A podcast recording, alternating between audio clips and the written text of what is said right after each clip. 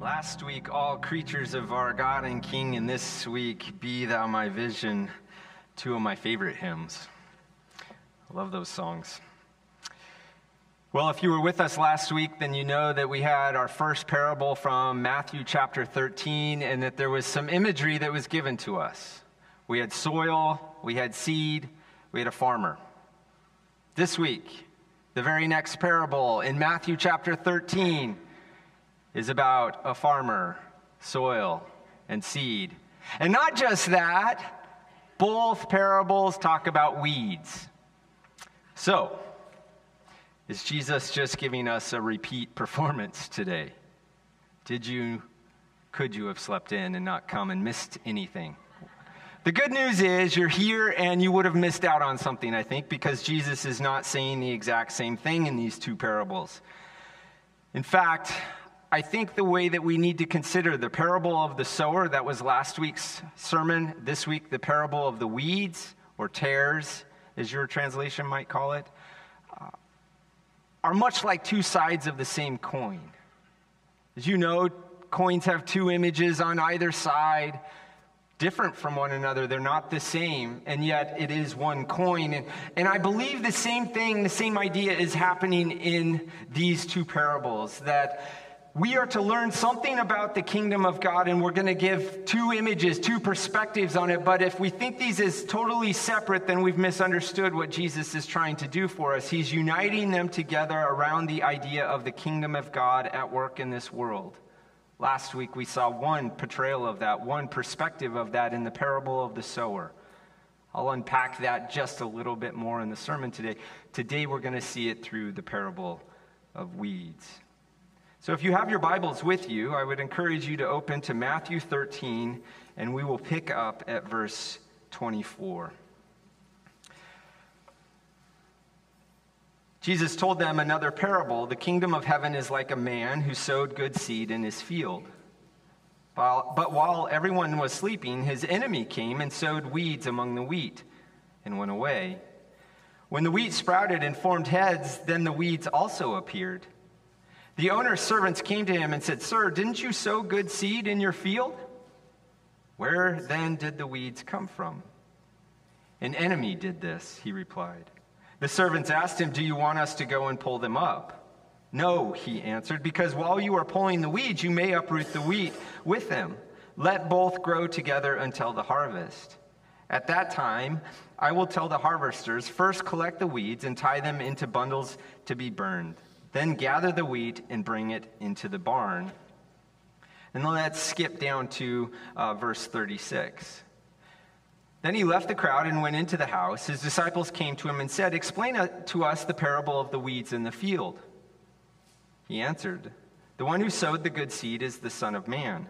The field is the world, and the good seed stands for the people of the kingdom. The weeds are the people of the evil one. And the enemy who sows them is the devil. The harvest is the end of the age, and the harvesters are angels. As the weeds are pulled up and burned in the fire, so it will be at the end of the age. The Son of Man will send out his angels, and they will weed out all of his kingdom, everything that causes sin, and all who do evil. They will, th- they will throw them into the bla- blazing furnace, where they will be weeping. There will be weeping and gnashing of teeth. Then the righteous will shine like the sun in the kingdom of their Father. Whoever has ears let them hear. So, to understand this parable, we need to know some facts. As I mentioned, some older translations, like the King James Version, talk about this as not being about weeds, but about tares, T A R E S. But if we were to do a Greek study of this, which is what you pay me for, so I did it for you, uh, it was really illuminating. Not, not really, but it's the, the Greek word that is translated here as weeds actually is related to a common, common name of a weed called darnel. Anybody heard of darnels before? It's a, it's a weed. Uh, the weed is, darnel is of no value. And in fact, we're told that if it's milled, milled together with wheat, that what it ends up doing is spoiling the product, the flour that's created. And so it's not something that you want in a wheat field. Now, the farmer has planted good seed. We're told that in the text, and we're told also that the soil is good. So, this isn't the same kind of parable as last week. Already we have a clue because last week it was all about the kinds of soil. This week, that's not in question, it's good soil. And so, the issue at play here is not, not the soil or the quality of the seed. But I want you to notice that in verse 27, the workers aren't so sure about this. You did plant good seed, didn't you? They asked. Something's happened. It's surprising. They thought they were going to have a wheat field. The workers go out into the field. Suddenly they realize that there are weeds all over the place. You did get good seed, right? Do you hear the question? And then there's the follow up question. If you did get good seed, then how do you explain that there are weeds in the field. These workers are frustrated. That's what we should pick up on. They're, they're questioning, they're concerned, and they're not even so sure in the text, they're not even so sure about the farmer. But verse 28 offers us the answer to the questioning. The farmer, unlike the workers, shows no surprise at all or frustration about what's going on but knows exactly what has happened. An enemy has done this, he says. Immediately, the response to this is, Well, do you want us to go and pick out, pull out the weeds? And the answer, of course, is no. But I want you to think about this. This is not just a fun little passage about weeds growing in a field. Jesus is living in a time where it's an agrarian society, meaning most people, the way that they provided for their family is by growing crops. They could sell it, but they could also feed their family with it. So, having the right kind of soil matters. It was life or death. Having good seed mattered because it was life or death. Having weeds grow up in your field and how you dealt with them mattered because if you ruined your crop, then, friends, you took food off the, off the table from your family. You couldn't provide for your family. One of the peculiarities of darnel, this weed that's in this passage, is that it looks a lot like wheat, particularly in the early stages of growth. So it's challenging to distinguish the two. Is that wheat or is that a weed? But by the time of the harvest, it's easier to distinguish the two, differentiate them. So the farmer suggests that we wait until the harvest time. And so it's wise what Jesus says here. So last week we had this story about the farmer and we casting seeds everywhere in the different kinds of soil and, and we learned a lesson there. And this week we have another farming lesson. Is that all Jesus is concerned about is farming lessons? Well, if you were here last week, you remember me saying that in the Gospel of Matthew, the parables are told for a specific reason. They're never surface value. You should never read a, a, parable in the Gospel of Matthew and think that the surface meaning is what is Jesus is intending. He's not giving us farming practices here, although they are wise farming practices by ancient standards. That's only the surface. He wants us to go deeper. So, what is the deeper meaning here? And it's here that we need to consider the differences between the soils of last week and the soil of this week. Last week, the various soil types represented individual lives, individual hearts, individual minds. We need to tend to the soil of our lives so that when God wants to cast his good kingdom seed into our life, it can actually take root, grow, flourish, and thrive. So we have to be careful about adding rocks from this world into our life. We have to be careful about where we go and what we do because weeds can sprout out and choke out faith in our lives. That was last week's sermon. We need to tend to the individual, uh, our individual soil, so to speak, our own life. But this week, friend, the soil doesn't mean or isn't intended to be interpreted as individuals, it's corporate it's community. There are two ways that I think that we need to view this.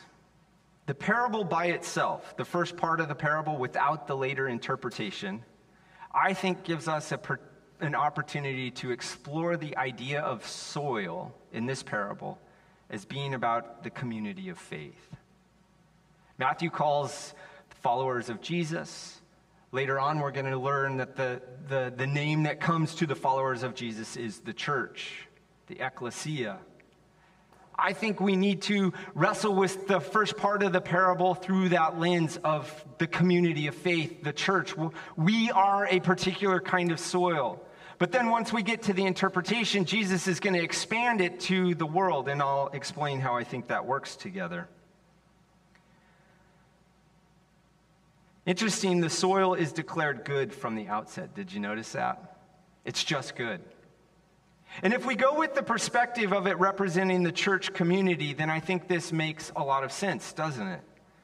The church is meant to be the one sure place in this world where good soil exists. I'm talking about spiritual soil, right? It's where God's kingdom is meant to be at work. If there was one place in the world that we would say you could go to that place and there experience God, surely we would say the church, wouldn't we? Wouldn't we? Wouldn't we? I hope so.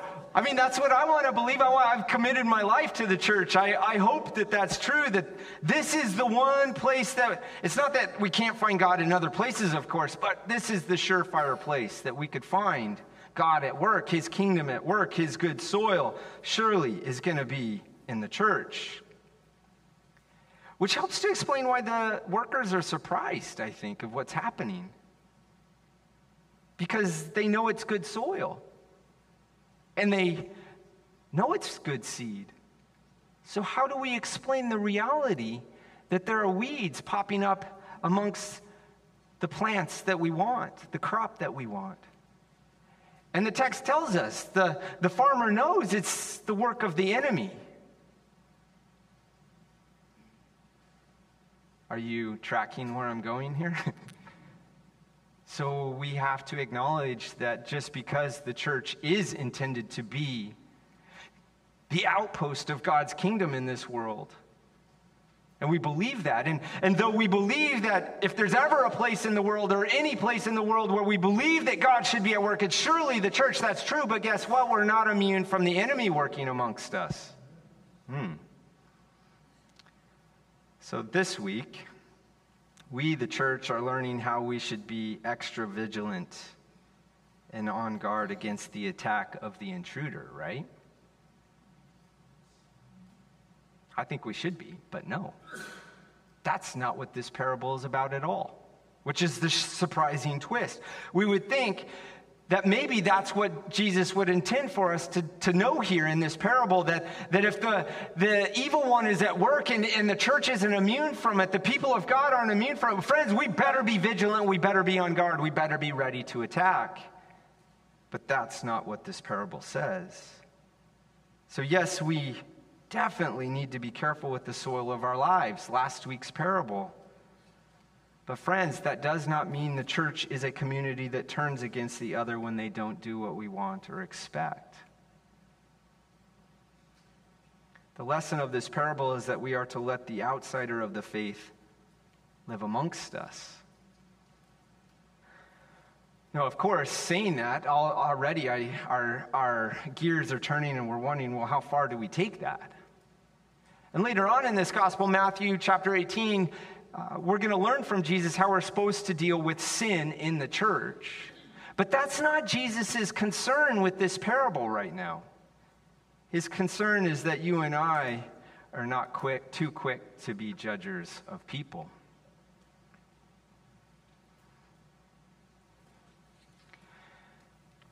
In fact, if you pay attention to the end of the parable, we discover that this is not a, our place at all. Did you notice that? angels, the Son of Man, are all involved in the harvesting at the end. You and I are not. So even if a person seems to be more representative of the enemy's kingdom than God's, we are to let them live amongst us rather than uproot them from our lives and our community. No amen there, because that's challenging. Really? Is that what this parable is teaching us? Is that we, the people of God, are not meant to be out uprooting and destroying? It's startling. But if you pay attention to the parable, it's not startling to the farmer at all. It's the workers that are startled. And frankly, I'm kind of startled by this parable. I don't know if you are, but you probably should be. But the farmer is not startled at all. He gives no signs of confusion of what's going on. Why is this happening? I thought I had good seed. I thought the soil was good. I thought my people were good. There's no signs of surprise at all. He knows exactly what's happening, and he has a plan. The Son of Man, we are told in the interpretation, is the farmer of this text. So Christ knows what's happening and why it's happening. And in some ways, friends, I think he wants this to happen.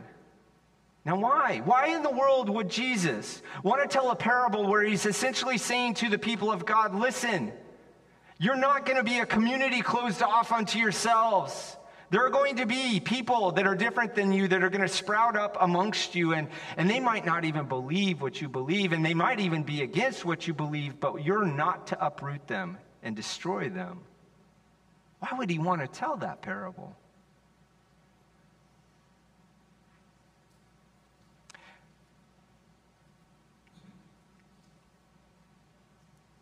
Maybe Jesus isn't so concerned with you becoming a weed.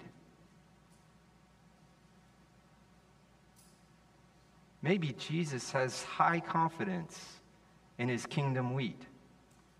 You. How does somebody who is not a believer, who has never heard the, heard the good news of Jesus Christ, how do they become a believer? How do they hear the good news? They have to meet somebody like you, don't they? They have to be planted near somebody, come across somebody that has the truth that says to them, listen, friend, I have a different way. I, have experienced something in my life. I can show you a different path. You do not have to be who you are, there's an alternative. If all we did was uproot and destroy, not only might we hurt ourselves and the church's witness in the process, but friends, I think we're prohibiting God from transforming the weeds among us into the wheat that He desires for them to be. Are you with me? So, according to this parable, you and I are meant to live with and amongst others. It seems to me that Jesus is less concerned about you and me becoming like weeds, which was last week's message, by the way. So, one side of that coin that we're holding together. Don't lose sight of that. Your soil matters. And if you lose sight of Jesus Christ, then friend, the weeds will overtake your life. But if you keep your eyes fixed on Jesus, then friends, our lives can have more impact on the weeds around us. This is metaphorical language. You're tracking with me, right? The weeds around us, then the weeds can ever transform us to be like them. That's an amazing thought. That we don't have to live our lives in fear of the other.